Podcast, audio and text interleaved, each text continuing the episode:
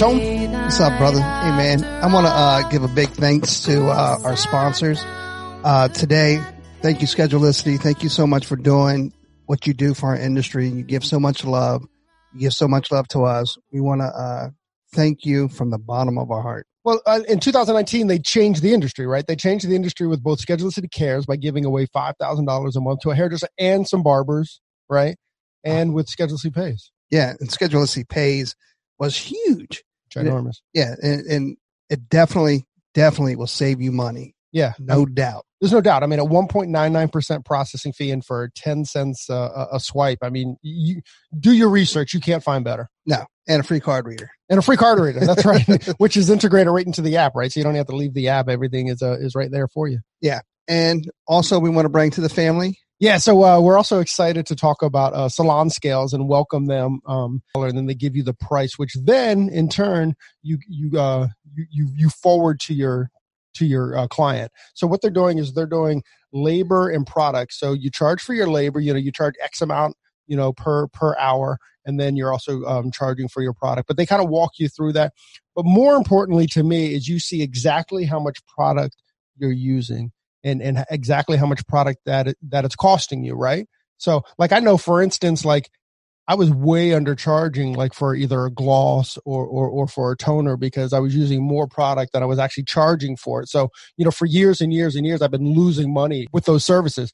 Well, now I've I've readjusted my schedule, my my pricing, so now I can I can make some more money on on, on those products. Or, so not lose money. not lose money. Exactly. I mean, literally, it's crazy when you do a gloss and now it's costing you money. You know that that's that's just silly to it's think like taking about. your car to a mechanic and they charge you for labor and not for parts. Exactly. Right. You know, exactly. So now, now they've given us the ability to charge for that. Um, and, and again, just for me, the, the biggest aha for me was just the awareness of, of, of what these products are actually costing me because I had no clue before. A really, uh, another really cool thing about salon scales is that you just put in whatever product line that you're using and, and it's already preset in the uh, in the app. You just go to their website and you go, "Hey, I'm using this product line, that product line, this product line," and it just it automatically puts it in the app for you. So when you're uh, when you're weighing your your product, you just boop boop boop boop, boop. and even if like like because we're independent, What do you got to do? boop, boop, boop, boop, boop. because we're independent, you know, we use we use it's not just one product line that we use or one color line that we use. Like I use um I use Schwarzkopf uh, lightener, but I use Redken um uh, shades, and it's and you're able to put all those products in there so you can weigh exactly uh exactly what you uh, what you want. So they're making it super easy for you. They're making it incredibly easy for you, and you're saving money, and you can actually make money because I think I said earlier you can you can set the price to whatever you want to charge for that. Meaning, like if a tube of color is costing you ten dollars, you can mark it up so it's twenty dollars. So when you forward that to your client, that um little bit of a, a, margin there as well. It's it's so great. Um, again, just thank you very much, Salon Scales. Thank you for being on board with us, and uh, and we can't wait to see how you guys change the industry in 2020. Another day is here, and you're ready for it. What to wear? Check. Breakfast, lunch, and dinner? Check. Planning for what's next and how to save for it? That's where Bank of America can help. For your financial to-dos, Bank of America has experts ready to help get you closer to your goals. Get started at one of our local financial centers or 24-7 in our mobile banking app. Find a location near you at bankofamerica.com slash talk to us. What would you like the power to do? Mobile banking requires downloading the app and is only available for select devices. Message and data rates may apply. Bank of America and a member FDIC. Hey, hey, welcome to your day off. My name is Corey. and Of course, I'm sitting with my best bud, Tone. What's up, Tone? What's going on, brother?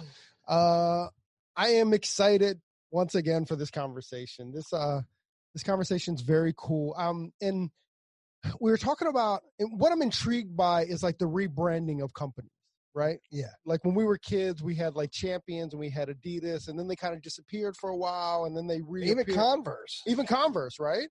And then and then they kind of reappear and they reappear and they're they're coming in strong. They're throwing left hooks the whole way. You know, they're they're they're fighting their way through through the crowd. Yeah, this. I, I think this. I mean, not only for a brand, but you, you know, you personally, you know, you are a brand, and so if you know, I'm hoping that you know, if someone's struggling with inside their own personality, own brand, they can pull Uh-huh. maybe a couple of nuggets out of this conversation to rebrand themselves, or you know, she's going to hopefully have you know have advice uh, that can carry on to the individual. But I, yeah, I'm I'm totally looking forward to this conversation, brother. I am. Try- I'm so. So today we're talking to uh, Ann Maza from uh, from Olivia Garden, and um, I, for me personally, that was kind of that brand. Like like like about I don't know. I guess like five years ago, like we just started to re-talk about the, the brand, which I thought kind of got lost when when I when we first got in the industry. And, and again, that could just be my own perception, and I'm and I'm fair and, and, and I'm I'm fair to admit that. But the last five years, I've started to I've picked up their products again, and I absolutely love their brush sets. I absolutely love their uh their the quality deep, of the brush sets, right? The, quality of the brush sets. You know, like I, I'm I'm notorious for burning up brushes, and, and I keep trying to burn up these Olivia Garden brushes. I can't burn them up. But um, the other the other thing that they just released that really made me excited about having this conversation was um, they just released a detangling brush that I'm absolutely in love with. One, I can detangle the hair with it, and two, I can continue to blow dry with it. And three, which I really love too, is that the actual, you know, the spongy part or the or the or the, the soft top the of it, cushion, the cushion, yeah, it actually comes off, so you can put that right into uh, your Barbicide, so you don't even have to you know you don't have to put the whole brush in there just the top of itself comes out and then when it comes out it's just so easy to clean now this just sounds like a whole olivia garden uh, uh, uh, commercial but it's because i love these products man you know right. and, and, i can't i can't i can't wait to talk to ann so let's go ahead and bring ann in and let let's her do it. let's her let's have her talk about the commercial uh, uh, talk about the product so miss ann maza welcome to your day off thank you it's such a pleasure to be here with you guys wonderful to be here it's funny because we started this conversation off off off mic. It's like you know, we don't want this to be a commercial. And then we end up doing and Corey turns it into a commercial, right? but, but well, you know what? It's not a commercial because, I, as you know, it's just fandom for my part. I mean, hundred percent. Yeah, you've been uh-huh. excited about this conversation for a while because every day, you know, you're like, oh my gosh, I can't wait to talk. I can't wait, and, and I'm excited too. But you're super excited. I am because well, again, it's I just love the product. Yeah, that's oh, that's that's that's so awesome. You know, I mean, I we of course here at Olivia Garden are super you know into our product and we love to talk about the product. But what really is dear to my heart is when hairdressers who are using them behind the chair find that they're really helping them and that they get so excited about the product just like we do.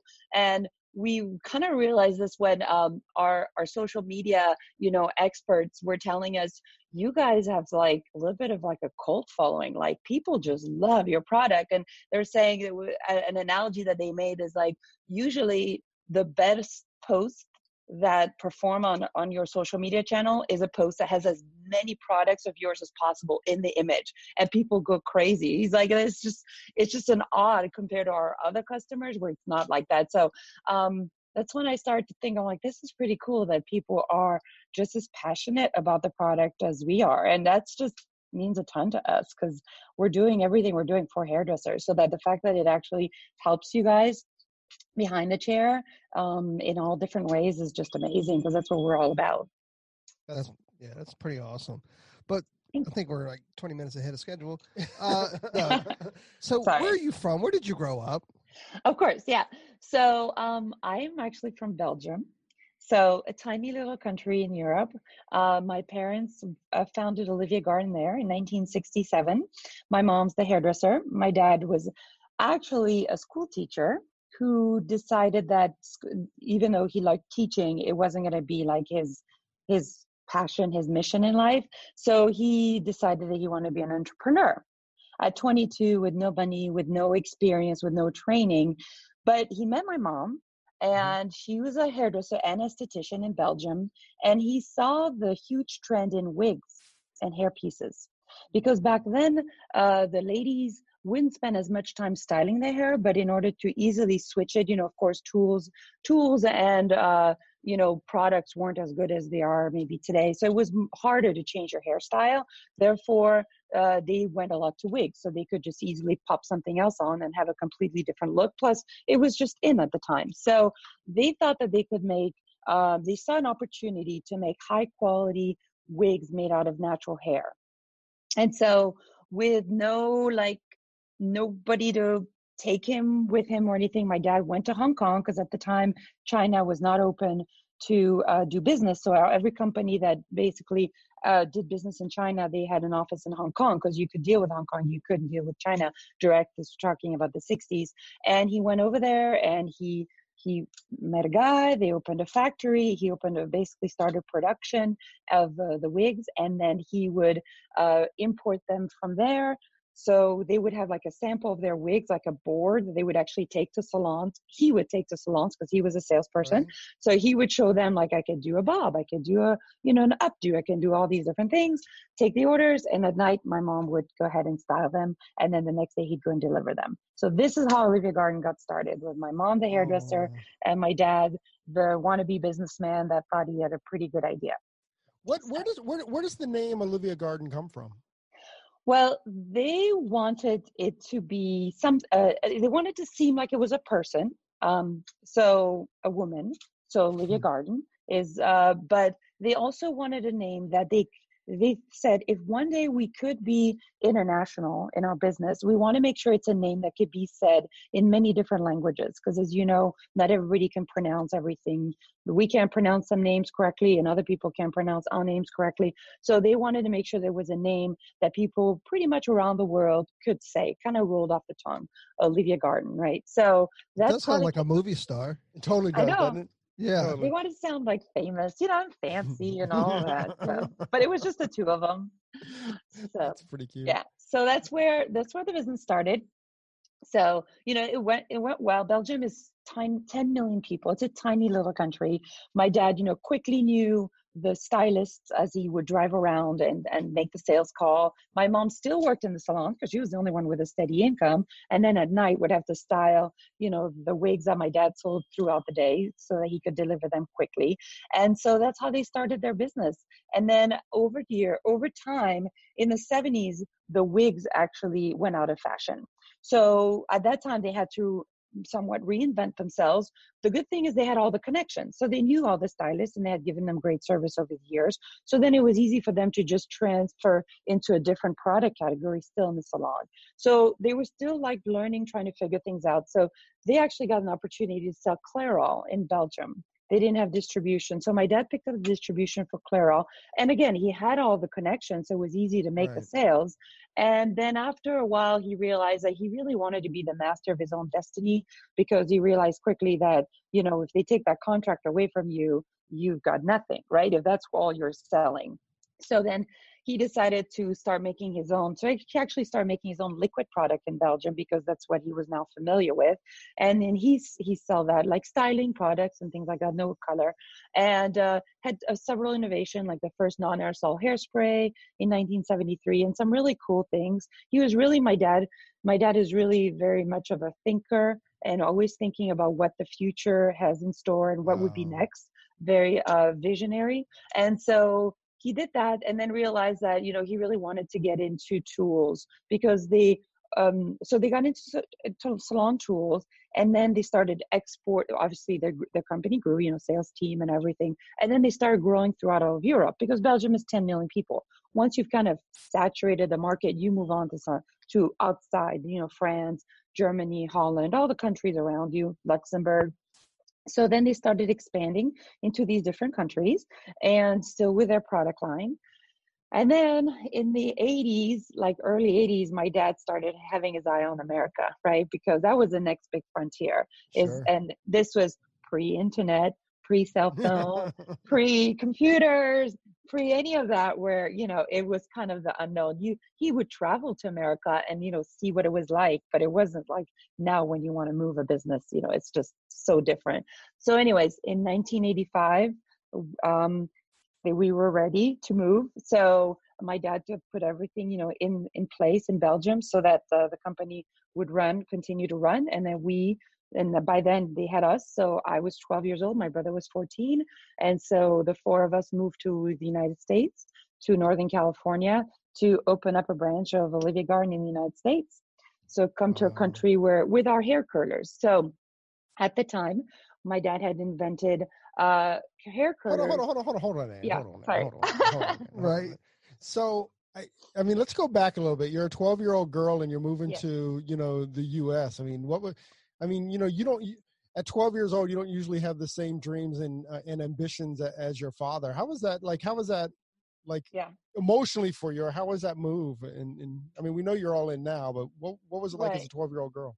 So you know, uh, obviously my father his personality has always been he's extremely confident that he know he's doing the right thing and i think that even if he doubted himself he definitely wouldn't have shown it to us because you know it's a huge move to move you're very successful I mean, we, in Belgium, we had a good life, right? It was mm-hmm. everything was like worked out. So we could have just stayed there. But to say, let's start from scratch again in America, you know, that took a lot of determination and, and confidence. So, you know, seeing him when he said we're doing it and this is good for us, we mm-hmm. just we just believed him, right? But in terms of how I felt, um, I thought it wasn't gonna like I thought we were going there for a while, but then we'll come back to Belgium.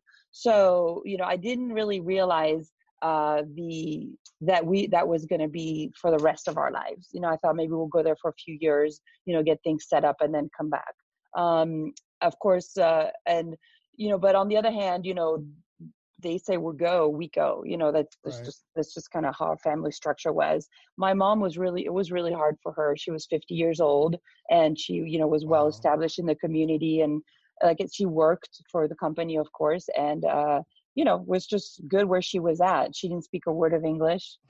She uh you know she didn't know the culture here. We didn't know the culture here either. So you know it was it turned out to be quite an adventure yeah, sure. Um, the first few years were very were hard. Were very hard. You know, when you when you move, um, you find out real quick that you don't have any credit history. so when you come to America, nobody wants to lend you money. Nobody sure. wants to rent you a house.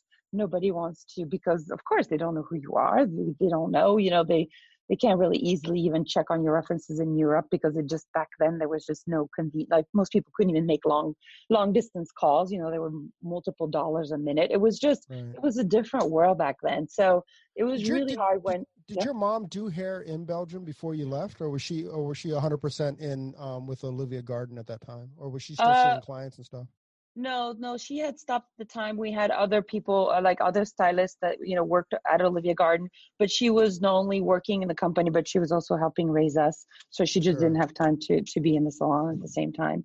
So, um, so when we moved here, you know, it was it was uh, it was harder, I think, than what we anticipated. At least uh, I anticipated but you know you quickly accommodate you assimilate to you quickly learn you it's like you know your your instincts to survive right? Your survival instincts kick into gear and did you um, speak any english at all when you came here? So my dad had us take private lessons of english when we were in belgium so we had a tutor that came to school to our house twice a week since for maybe six years before we moved. But, you know, just like when I'm sure you guys all learn like a second language in school, right? I mean, like you learn it with your, you, you know, but you don't practice it outside of lesson, your lesson. And so you, it was, it wasn't very good. we were very lost when we came here. Um, but you know, when you're 12 and 14, you learn really quick language. I mean, language was really easy for us to learn. Like within six six months we were pretty fluent just because we were completely immersed. Every day we were in school. Sure. we didn't have a choice. We had to figure it out. So so the the we had some basic knowledge but it wasn't you know fluency by any means but figured it out. Yeah. Wow. So so, so yeah so your dad's here with the this curler that he invented. Yeah, so I don't know if you guys remember, and you still have those, the curlers, we have a rubber band, right? When you would do a perm, and the rubber band marks the hair, Right. So that's always was bad when you did perm because you you were always struggling struggling to avoid the band mark. So he invented a curler called Vario curler, and the Vario curler is a curler that interlocked together on the side. So it had two wheels, and then basically that stuck out beyond the diameter of the curler, and be and basically when you brought the curlers together, you could snap them into each other, similar to like a Lego Lego concept. And there was no band so one curler attached to the one in front etc and then when you wanted to do brick lining then we had special little adjustments uh, little things that you could put on top. Never mark the hair but the curler could also be by itself. It didn't have to be with the one in front. So anyways that's what we came to america with with our hair curlers. So that's pretty um, cool um, man yeah. I mean, I'm very grateful that I missed the perm error, but you know, it's still pretty cool. Actually, you know, we're getting people who are like so through social media going, "Hey, do you have any more of those Vario curlers?" So my brother and I, my brother and I are looking at like, "What?" what? Maybe, so, huh? Did he have a patent on them? Did he? Yes.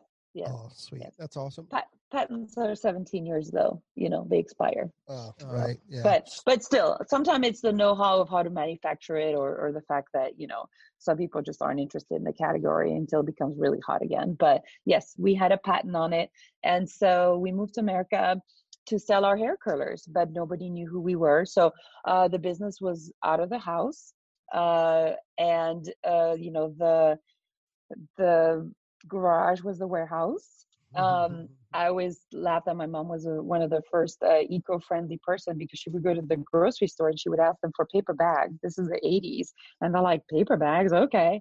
And the reason is because she found a way to be able to open them up at the seams and then repackage them the other way so that the the the writing from the shopper, like from the store, would be on the inside, but on the outside it was just brown paper.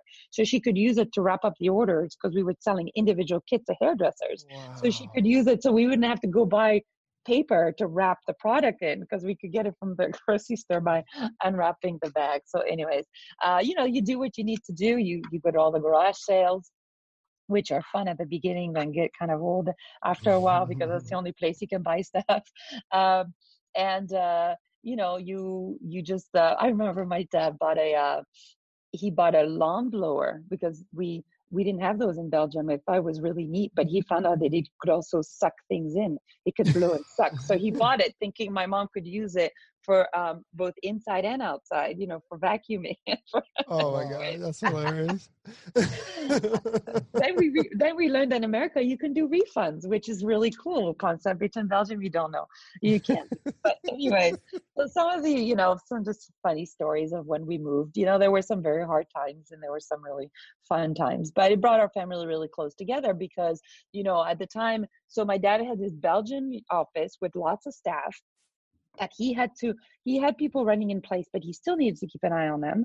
But now he's here. There's no email no cell phones. The only way to communicate is through fax so luckily we bought a fax which was a big investment but it let us put a piece of paper in america and basically in belgium it popped up on their other end with some written instructions. With a nine hour time change when you're trying to manage your team or want to talk to your team it's really hard with nine hours time difference. So being able to write your instructions down and at least get them started when they first get up in the morning you know they might get to the office and it's one o'clock in the morning you're hopefully maybe sleeping so they can get Mhm. some instructions and then if you get up early enough you know you get to work with them for a bit of time and then you know you um you work with them with the us people and then you know you start again the next day. So we had a fax machine which was how we communicated to our belgium team.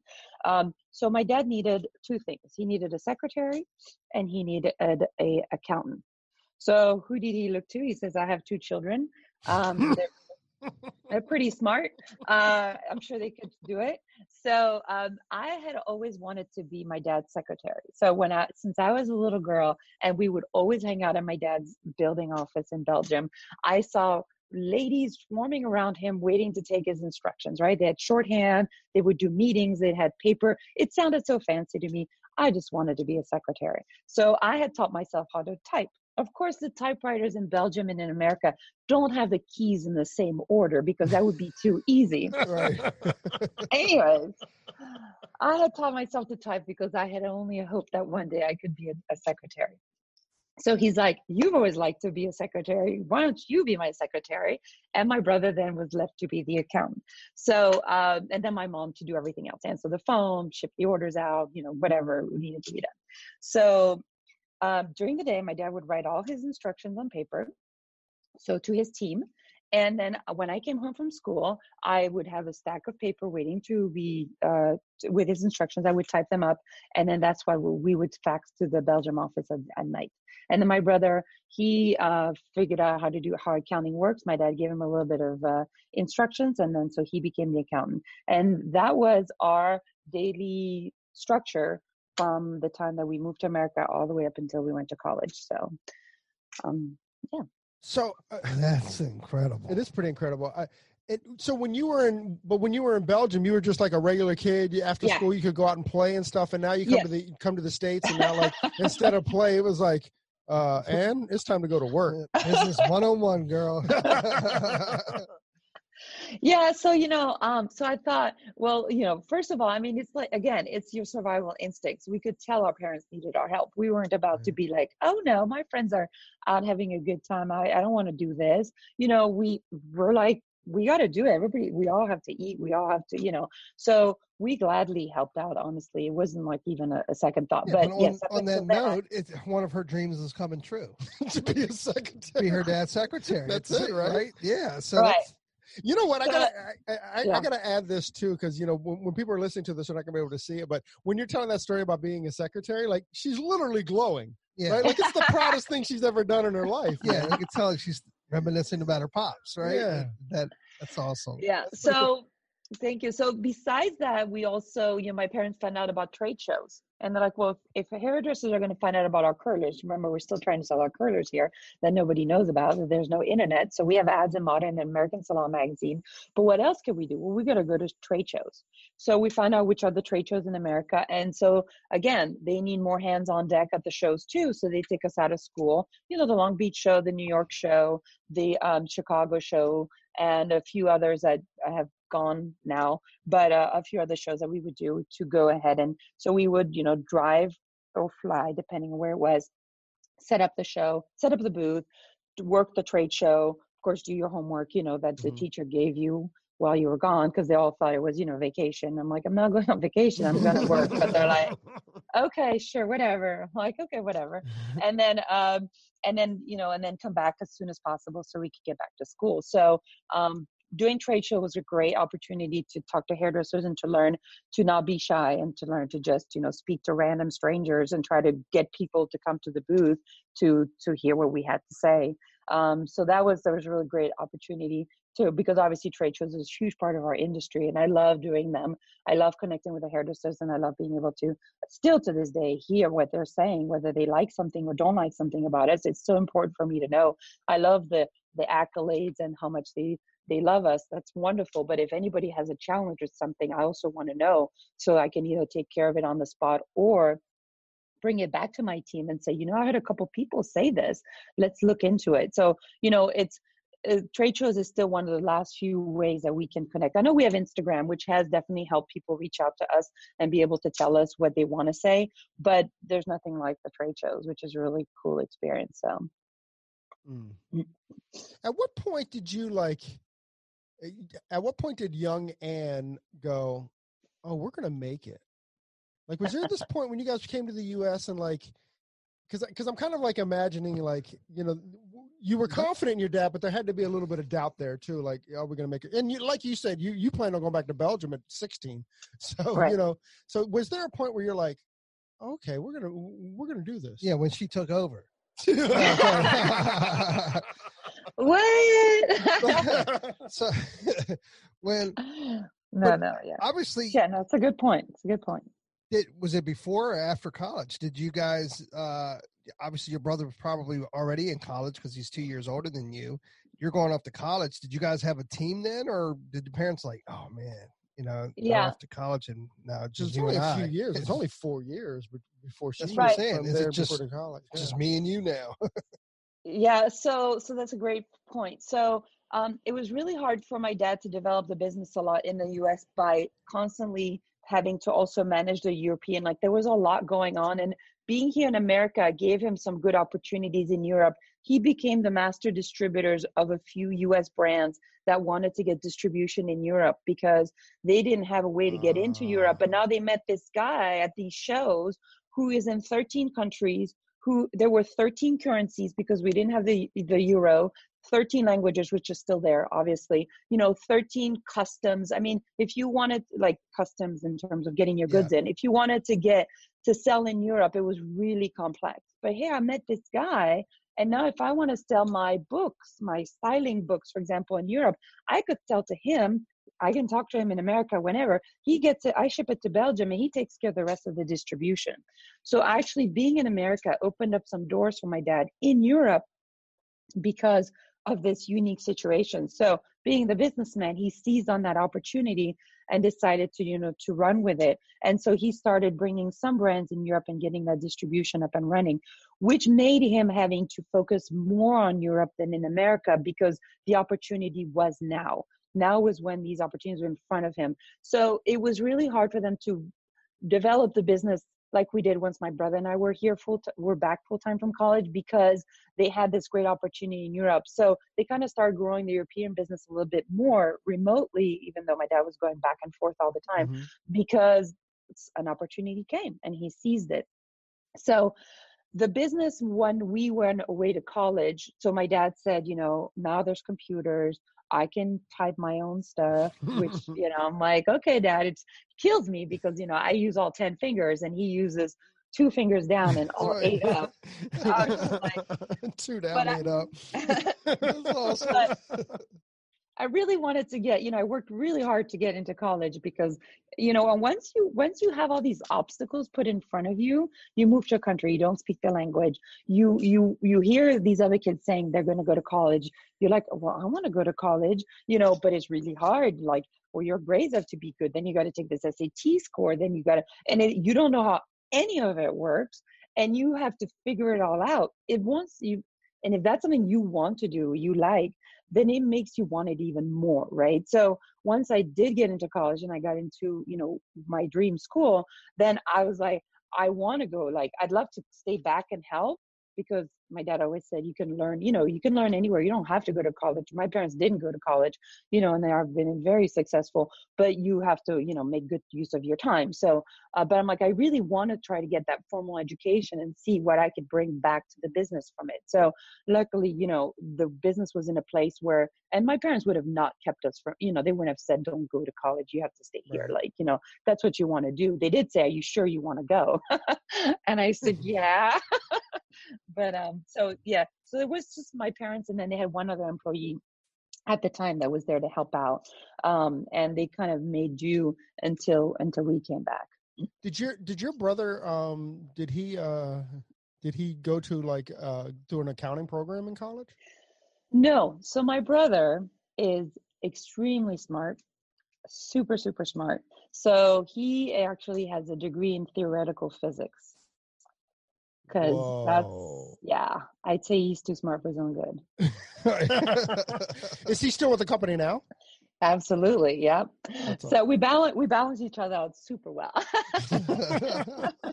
And what did you go to college for? So i i double majored in business and finance. Yeah so hmm. so you became the accountant.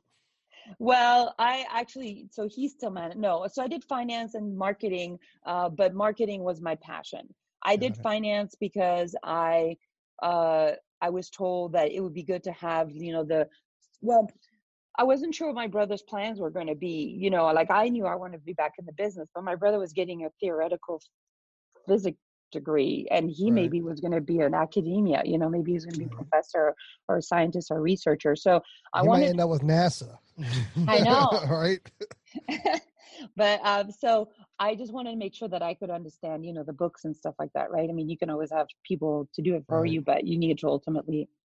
So I thought it would be good to have a good balance. Marketing was my passion, but uh, finance was also great to know and to learn. So um, my brother went, got his degree, did an extra year in college because he he went to Germany and did a whole year in German in theoretical physics because it's just how bright he is. And then it came back. So we graduated a year apart because he took an extra year. And so then he decided that before he continued to get a, you know, the next thing, which is a master's and a PhD, he was actually going to give the family business a try. And so, and he actually never, never went back. Um, I always wanted to, to work in the business. So, you know, as soon as I was done, I was right back in it. So was there an expectation um, that that he would take over the business? No, so actually, there was no expectation that any of us, that either of us, even though we had grown up and helped, you know, quite a bit, uh, you know, with the starting in the United States. for me, was uh, six years. For my brother, was four years since he was two years older than me.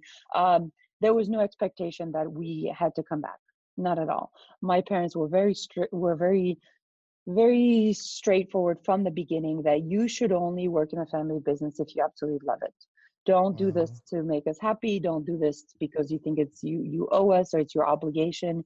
You only do this if that's what you want to do. So they really instilled that in us which which is really important that I would definitely share that with anybody, and I will with my children, should they at all be interested, is just because you do this when you love what you do, you're doing it every day you know all day uh, of course you take days off but i mean just saying is like it's it's not an 8 to 4.30 job you know it's mm-hmm. you do it you just do it you do it without realizing you're doing it because it's mm-hmm. just what you love to do and so you can't be i think as successful i'm not saying you can't be successful but you can't be as successful and maybe as happy um, I think ultimate bliss is really finding like if you want to work a job that you just love, you know, a passion for you. Because then it's not a job; it's like not working.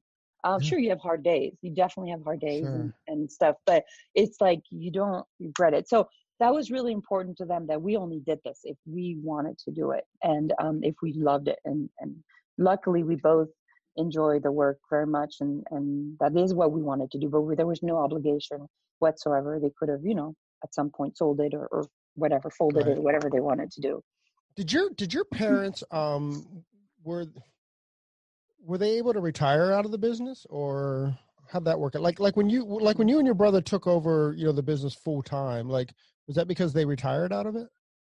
Okay, so first of all, I think when you start, and this is going to be me, I'm sure, but when you start a business like them, you're never out. you never want to be out. Isn't there a Godfather quote about that? Every time I try to leave, they pull me back in.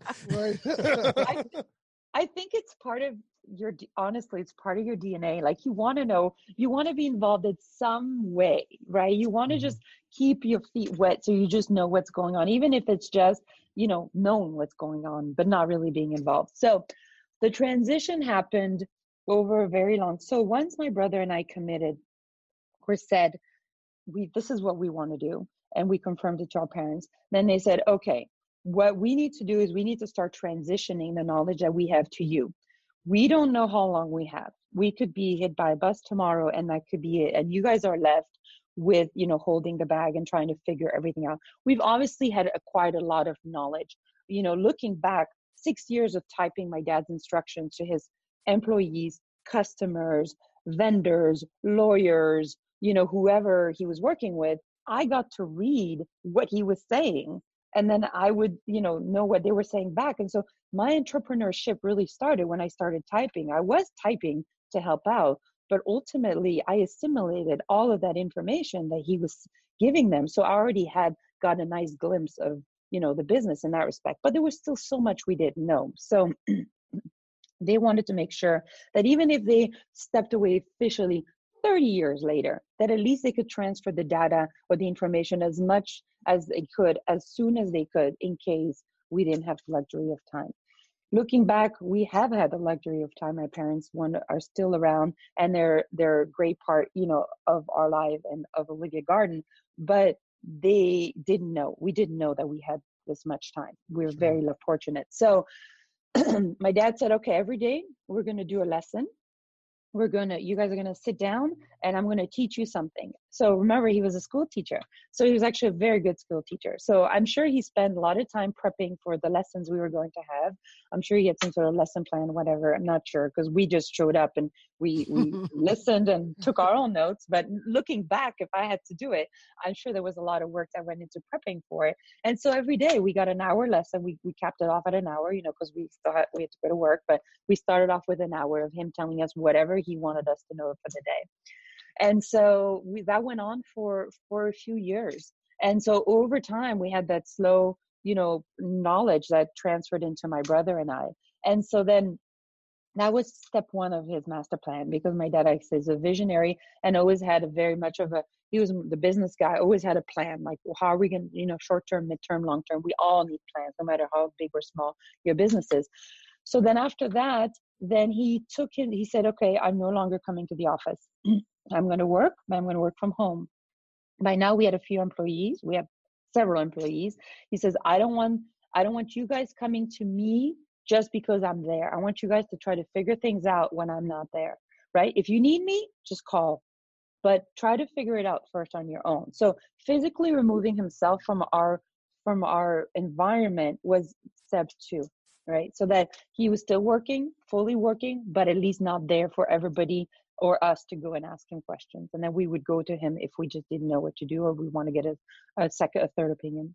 Yep. it's also kind of genius too that um by removing himself out of there out of the out of the actual office now the other employees have to rely on you and now and now they have to see you as like I mean, I don't want to use the word boss, but essentially, you know, the person to reach right. out to. Because if he was in the building, then he inadvertently cut your legs out all the time. Right, right. Even if he told them, you know, go see them, I mean, it's still, you know, the presence. And he's pretty like a powerful presence, just his being, you know. Uh, so um, he removed himself and worked, still worked, you know, 12 hour days but from home right? So that so he was fully involved. And then and then little by little started cutting back on his work. Um, and uh, now you know doesn't he still works you know he's he he he thinks about new product ideas he dreams. The mm-hmm. last the last part is like product development because it's not an everyday thing. I mean it is for my team and i it's an everyday thing but for him he's thinking about what could be ideas that i could bring to the table at least to get a conversation going. And so that kind of thing he loves to also you know hear about our our plans. You know my brother and i our long term plans well mid short term mid term long term plans for the company. Like he and then he and then he'll be thinking he's like you know what? I was online shopping yesterday and i thought about this or whatever. You know he's constantly like giving us his take his idea but he ultimately he lets us make that decision. Like you know i'll tell pierre my brother's pierre i'll say you know dad said this you know I, what do you, what do you think? I think this I, you know so we we, we his ideas have extra extra um, stars around them. But, but ultimately pierre and i decide what we do right? Because ultimately we own the the decision and he might not be my dad might not be as in touch with the day to day he is not. So he might not get the nuances of why that idea is good or bad because he's not in the day to day business but. what a great lesson and legacy to give and leave your children.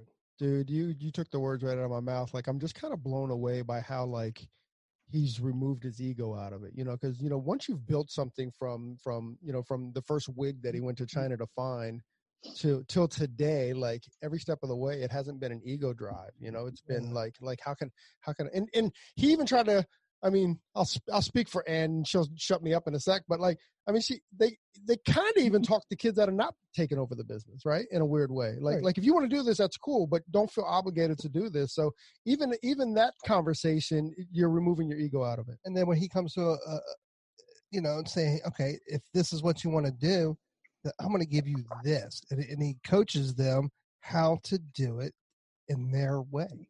Wow, he should write a parenting book. Yeah.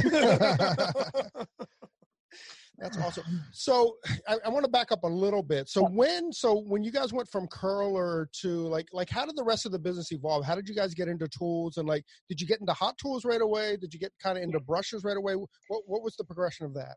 Yeah, so 1985 we've got one curler. Then you know a few more curlers come along um, longer one called spiral curlers for spiral curls, and then oval shaped ones and different shapes. So the curler trend lasted quite a bit. Then we got into um, self gripping curlers called jet set. So it looks like a um, like what's called what uh, people refer to like a velcro curler that has a velcro cloth that's attached to it well again because we don't do anything like anybody else and all our products mm-hmm. are unique and different and bring something better to the stylist. We came up with a jet set curlers which is a curler that has little teeth on it that acts like self-gripping but doesn't have the cloth that can get wet and can come off the the curler like the glue comes off and you could use it for perming and it had a whole thing. And that in the in the in the late 80s early 90s was really hot. We were selling them by container loads. That was really really great part of our business. It was called jet set then we came up with a night curl, a version for sleeping, blah blah blah.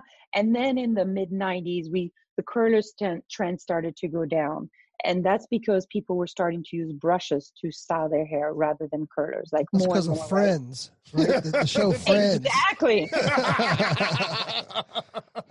Thank you. Actually, Jennifer Aniston, you know, with her look, had definitely, you know, the look that you could achieve with the curlers, right? There, it was becoming less curls, but it was still body, right? It was that that look. But Friends absolutely was a, actually a huge impact on the society, uh, on styling. And so then uh, we got into making brushes, but by then we decided we realized like what was on the market again what was on the market was not we felt there were plenty of brushes right you you not like 19 1990s didn't have hairbrushes, but we felt that we could bring to the equation a product that was a higher quality than what was available on the market. At the time in the 90s, there was a real quality issue with brushes. They were falling apart very quickly, especially thermal brushes at the mm-hmm. neck, at the cap. And we saw the, an opportunity for us taking our know how and also our care for the industry and our dedication to quality to bring up a, a brush line that was much that came with a lifetime warranty against manufacturer's defects, which at the time was unheard of. And so the brush basically was not glued together. It's called a prothermal brush, which we still sell to this day. And it was basically mechanically put together, so there was no glue that could come apart, and then the barrel just popped out. That's how. That's why the, they were so weak before. So we changed the way that brushes are made, so um, that they were much longer lasting, and that really gave us an entree into the brush category by having a product that was just far superior in quality than anything else that was available at the market at the time. I want, I want to go dissect a brush now you know because mm-hmm. I, I remember i remember like like I like I joked at the beginning, like you know, I'm notorious for burning up brushes, but I remember like you know, you would spin it, and then all of a sudden you got like an empty handle and like a little, a little the roller there with with the glue. Remember yeah. the yellow glue oh. that, that, was outside the brush? I mean, that happened. And you know what's funny is like I just yeah. was like, well, time to replace the brush again. You know, it was like every six months you were like you were you know pulling the glue right off right. the brush. And I guess, I mean, to your point, I guess you start heating up that um, you start heating up that glue, and of it's course. uh and the tension and over uh-huh. time with the tension from the brush and the know, Barbicide. It's yeah, a it's a formula for disaster, but at the time that's that's the only way that existed to make brushes. So we went to the drawing board and we said, "How if we're going to get into brushes, we can't be getting brushes like this that break. There's got to be a you know." So again, to this day, that's always what it is. We have to have a product that has a point of difference with what's on the market there. Otherwise, we won't even touch that category because there's no point for us. We don't get excited about just, oh, it's just like everybody else's. Right. No, no, no. There's got to be something that's really cool about it. That's why we get so excited to talk about our product. And I think that's why stylists also get excited because they actually notice the difference when they're using them. And so that's that's kind of that's kind of mission accomplished for us. So we came up with a different way to make brushes and um and that just sets us off, you know, into it wasn't easy. I mean, the market was saturated with very well-known brands with with very strong relationships. Right. Um, the distributorships were all owned, you know, individuals. They weren't big corporates like now, corporations like now for the most part. And so they had a very strong relationship with who they were buying brushes from. And we were the new kid on the block, and it was mm-hmm. hard to get that shelf space. I mean, I was like, just give me eight inches. I just need eight inches. You're not gonna regret it.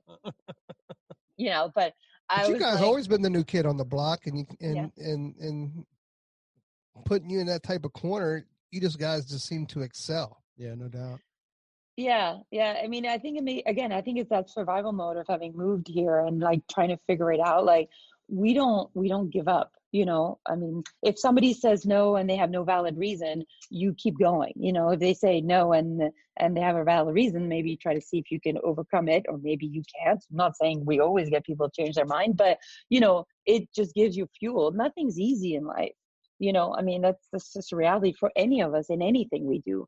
But if you enjoy the process of working towards achieving whatever it is you want to achieve then when you get in there you know you've enjoyed the process and you enjoy the, the achievement i mean it's a win-win all around so yeah we've been the new block when we've come up with brushes the new kid on the block when we came up with shears uh, when we came out with our appliances you know it's just every time it's like well we've got enough of those well yeah but let me tell you about this so, yeah, and time and perseverance. You got to go at it, you know, and all this applies to a stylist, you know. You might be a new salon or a new stylist, you know. Nothing's going to come easy, but uh, once you once so work hard but at it but when, with a plan but once you achieve it i mean it's it's just amazing but hopefully you've enjoyed getting there as well how long have you and your brother um i don't know i, I don't know how to say this because dad's still in the picture but been in control so to speak? Yeah, it's a good question. So I'm gonna I'm gonna have to look at when when we moved buildings because my dad didn't have an office in that one building. So uh 2005 I think is when we got that other building.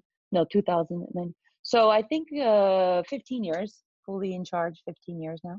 Yep. 15 years. Did you and did did it feel like for you and your brother? I guess you can't speak for your brother, but you can speak for you like when you moved in and your dad's office wasn't there was it like moving into a new house like okay this is me this is all me now like like like like i'm in control now was it did you ever have that moment to where like I, am yeah. the boss babe now yeah so you know there was a moment so of course my brother and i own the business 50 50 you know so i'm the boss babe mm, he's the other boss. But, uh, the boss dude. He's the boss bro.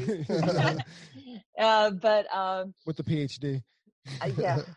Oh, he's too smart. But what i what i realized at one point i think so i would do the photo shoots right? So a lot okay so before we got to be where we are now where i have people doing th- lots of people in many different departments doing things for for olivia garden you know we were smaller staff.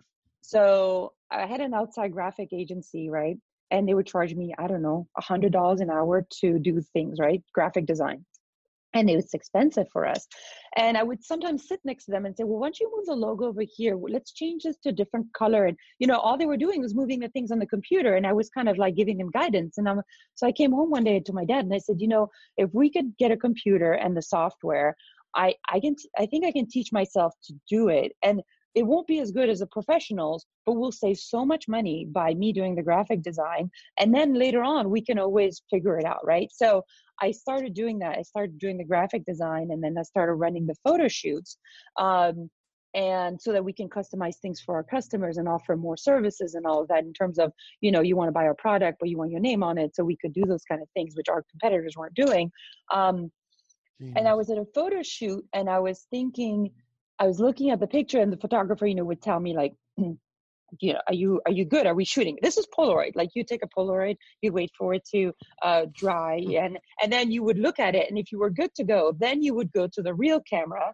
I mean, ugh, people listening to this might not realize what it was like, but it, the camera would actually scan. It would be like and that's how you got a high resolution image. It wasn't a snap and that was done and you saw it on the computer. You would scan it and maybe 15 minutes later you got to see what it was like on the computer. So you don't shoot now like, you know, a thousand pictures and one of them will work out. You did a Polaroid, you did a few Polaroids, and then once you know they look good, you went for the big old scan. So he was asking me if it was good. We were good to pull the trigger. And I thought, well, I wonder if my dad would like this. Like, is this good for my dad? And then I thought, that's a mo- that I remember the moment where I'm like, you know what? I need to call the shots. I can't be thinking what does, does he is he gonna like this? Is he gonna think this is good enough? Right? Have I? I'm like, I need to be able to make that call myself. So from that moment on, it was not about you know it, it just was a shift for me and it was like i need you know ultimately i'm the one that needs to make sure that this is okay and it was just a lot easier to make decisions when you can you know like i like it or i don't like it rather than oh i hope that person is going to like it or i'm trying to get something that someone else i think someone else wants right? So that's when i i realized it i was like this is and then made things a lot easier it made things a little bit more maybe stressful because now I was the one making the decisions that, you know, were good or bad. So I definitely have learned to, you know, take a take a big moment in my decisions making like uh, trying to really look at every aspect of when I make a decision. Like it's not because it's my idea that it's the best idea. I bounce it off as many people as I can here at the company or even outside of it. I try to think I always have a plan B like, okay, we're going to make this investment, but if it doesn't work out, we could still use it for this, or there's still like a way to save it kind of thing, you know? Uh, that's, that's incredible. So, so, okay. So you and your brother took over about 15 years ago.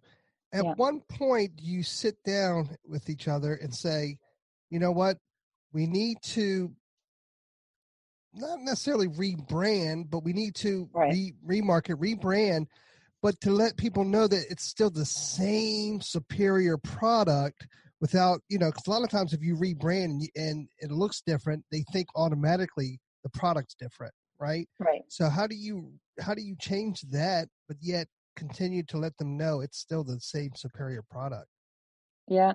So when we when we hired our first, you know, and she's now still our, our director, but when when we hired our, our, you know, the person that could fully take over the uh, my what I was doing graphic design, you know, which I'm like I cannot t- do this anymore but also i'm not that good you know compared to professional she came in and we talked about redesigning the logo that my parents had you know the logo worked for them but i didn't think that it worked moving forward. And so you know that's one of the first thing that she tackled being like that was her you know expertise like she was a professional she could do that. And so from that we sprung you know a new a new kind of uh marketing and a new so basically we want to we wanted to tell our our story in a in a relatable way. I think part of what's ha- helped is the social media the new way we can communicate with with you guys with stylists with uh, you know we can tell a, a, much easier story now. Before again you could talk at the shows and you can do ads in the magazine and then you get pr maybe they might interview you maybe not.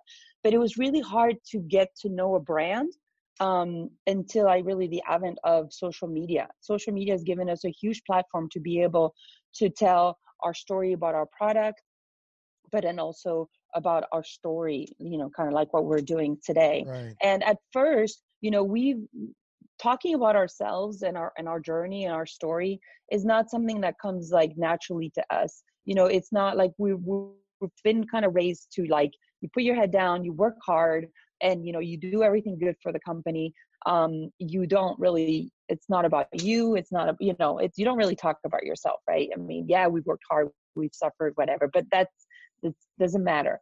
And so it's always been about the product so we always talked about the product and and and then now we're realizing that you know it might be good for people to know that there's a like a family behind this and then there's like a, a human story that maybe a lot of people can relate to behind um, behind Olivia Garden. And we're not a, a huge conglomerate. We do want to project an, a picture of being like really big company because mm-hmm. you know people do have like this feeling that they want to associate with big company. But we're we're a small family owned business run by the second generation, and we're extremely hands on. So we also want to walk a fine line that they don't think we're a big corporation with shareholders and people who don't care. You know, so so i think that you know trying to get our our mess our product out there and then now also a message about um, what the company is and how we do things and and what we stand for is is part of i think what you guys are on the receiving end and seeing seeing us you know?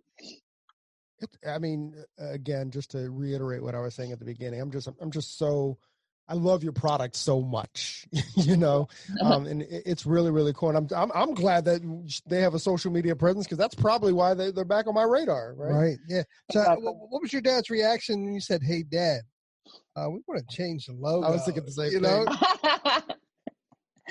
uh, you know, again, my dad has had to learn to, or just he lets go, right? I mean, I always love at the beginning he'd say, you know, it's you guys' decision because ultimately it's your money.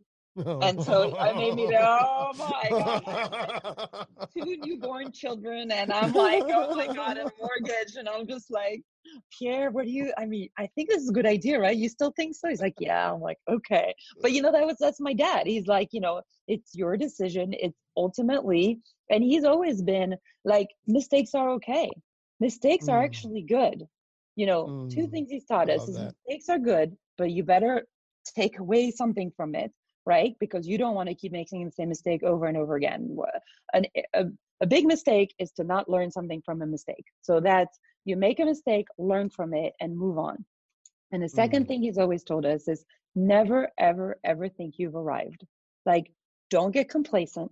Don't think we got this like don't be like self-doubting of course like oh my god i'm not sure what i'm doing. No you have to have that confidence that i know which way we're going. But don't think like you know we got everybody else beat. We're the king of the world. Nobody can touch us. Never think that because that's when you start to lose your edge. So you know self-confidence is fine but you know you can't have like too much of it too the thinking. That can be dangerous. And how much do you um I mean, you've mentioned it, but but can you can you give us like real time or, or, or real value in how much you're spending with uh, with hairdressers and, and and when when you guys are like creating a product, like mm. like what are you guys doing to like literally get in there and be like, hey, hairdresser, what do you need? Yeah, so we have a focus group that meets with different people. Uh, we have every about every two months we have a focus group here at our office. So we have a group of about 25 stylists that comes in. There are some that are the same. There are some people that come every time because they just love the process, but we mm-hmm. also get new faces because we want to continue to get different uh, opinions. And people's schedules are different. Not everybody can always make it, anyways. And we get hairdressers here together every two months and we talk we we usually have an agenda like we plan on asking them about a certain topic so at least we have you know a reason to come together but then it often uh, goes into different directions. But um we get so that's one thing we do. We get hairdressers here um uh, about every other month so we can talk about the industry we can talk about what they're seeing what they're needing and then of course run by them ideas of what we're thinking. A lot of ideas is like okay well that was that that didn't work out but uh, that's okay because you know we want to make sure that we're on the right track. So but then a lot of course several of them make it to to fruition and become a, an actual product. So that's one thing. We have an educational team of about 20 or so different educators now and so i'm i'm constantly like talking to them about different things. Again for them i might be able like i might pick up and be like hey you know i want to send you a razor. Can you test it for me real quick? Can you tell me if it's sharp enough for you? You know with my educators i can get a little bit more uh, granular on the details because you know we, we have a longer relationship together but then there's a smaller pool of people. So we want to make sure that when we're getting you know ideas out there they're cross sector across a larger group of people. So we have our our dream team we call them the dream team which is um, mm-hmm. the group focus group that comes uh, the og dream team every two every other month. Then we have our educators. Og, OG. Um, I know. My so parents adorable. had such foresight to know that OG would be original gangster one day. right. So American. I know. Um, so anyway, so my educators, um, and then uh, of course on on social media, you know, I read what uh, uh, hairdressers are saying and often respond myself personally, although they don't know it sometimes. mm-hmm. I never say who I am, but uh, and then um, and then the shows, of course, at the at the shows, and we have a few uh, hairstylists on our staff as well. That's yeah. amazing. So, is there uh, was there a point, or maybe your dad hasn't uh, and your mom hasn't said this to you yet because they don't want you to think that you've made it. but did they did they uh, ever say, you know what, you're so proud of you guys? Like, yeah, yeah, no, yeah, they do. I mean, you know, life is is you know sometimes too short so you don't want to also uh you know you don't you never know what tomorrow brings right so if you have something positive to say you should also say it obviously um but yes they've told us multiple times that they're very proud of what we're doing um and you know we have we have double digit, digit growth year over year uh, mm-hmm. my mom says that's so awesome, and my dad goes, "Well, how are you going to keep that up? What's what's the plan for next year?" but that's uh, you know, uh, he's he knows how difficult it is to do that, and so he's always asking for the plan. But no, they're they're very proud of us, and um, and you know we're happy we're we're proud of ourselves obviously because you know this doesn't just it was nothing was given to us it's all because of our hard work and our team obviously i talk about me and my brother but we have an amazing team of of extremely passionate uh, team members here and it's everybody's uh, contribution that's made um, made us where we are today but um, so we're proud of us, proud of them, and um, everybody's proud of each other, which is cool. so we do say it because you don't know what you know you what tomorrow brings. But uh, yeah, so where yeah. um where can hairdressers find your product? Which or want to be on the OG team? How can they? Yeah, uh... well, both of those. Yeah, yeah. First, let's find out where can I buy a brush. Yeah. So uh, you can buy our brushes or hot tools, which we got into um, last year and continuing to grow that category, which is new for us, it, at um, Cosmoprof. Mm-hmm. Um, you can also find them at Salon Centric, but then we're also with hundreds of smaller distributors, you know, regional distributors across the country. So um, obviously too many to list, but pretty much right. most distributorship carry our product. That's so awesome. And then, yeah, like Tony said, like if you wanted to uh, apply to be on the OG team. Yeah. I like that. Well, just, yeah. I am um, an OG. That's a shirt. Yeah. I am an OG. yes. Um, uh, you can uh, definitely email us um, info at oliviagarden.com. So info, I-N-F-O at oliviagarden.com uh, is our general company mailbox. I happen to see every single message that comes into that because it comes directly She to me. She just winked at us. Wink. no, it's true. Uh, because I want to see anything that's being said about the company, good or bad, um, and either address it right away or give it off to this, a team member to address if it's nothing urgent. But that means on the weekend, if something comes in that needs to be addressed, I can take care of it by having visibility on that mailbox. Um, or they can also DM us um, through Instagram, and then we can have a conversation that way, whatever is convenient. Yeah, I, I think you should have all your team members where I am. I am an OG. I am an OG. I know. I like Yeah, I love like that. that. Yeah, Yeah, yeah, yeah. I love it. I am an OG. Yeah. you know, I'm an OG. Yeah, I, I know. it. We're so lucky that it, that it's so But- cool. It just worked. I know, right? That's so funny.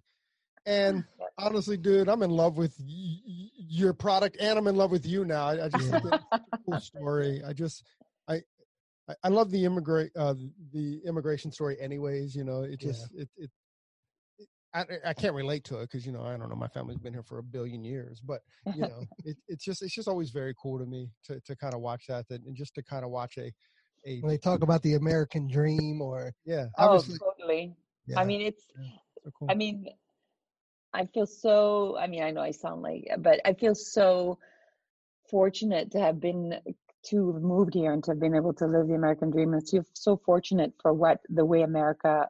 I mean, I know no no country is perfect, but you know the the way that it it rewards hard work.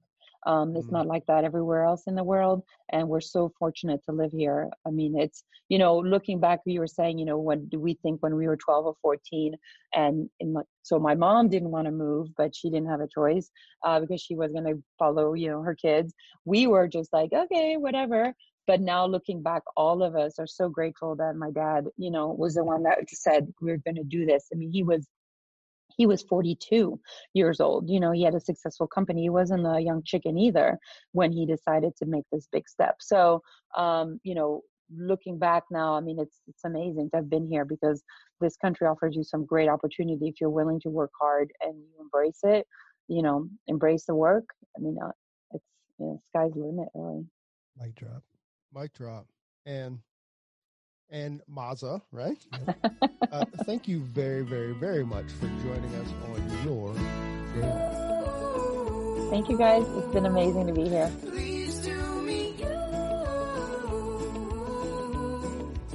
Hey, hey! So there it is. Hey, this is a message that um we've been trying to bring. I don't know for the last couple months, actually since we started the podcast. Hey, so if you like the podcast or if you find that it's useful, please, please, please leave us a review, a five star review on iTunes. Um, leave us a rating and a review. But if you don't like it, forget about it. yeah, totally forget about this message. We also want to thank Sarah and Blaine from Pretty Gritty. Uh, Sarah and Blaine, they are a band out of uh, Portland, Oregon, and we just want to thank them very much for allowing us to use their song "Pleased to Meet You" on our podcast. Um, that's cool. I think you can find actually you can you can find their music on um on iTunes. Peace and hair grease.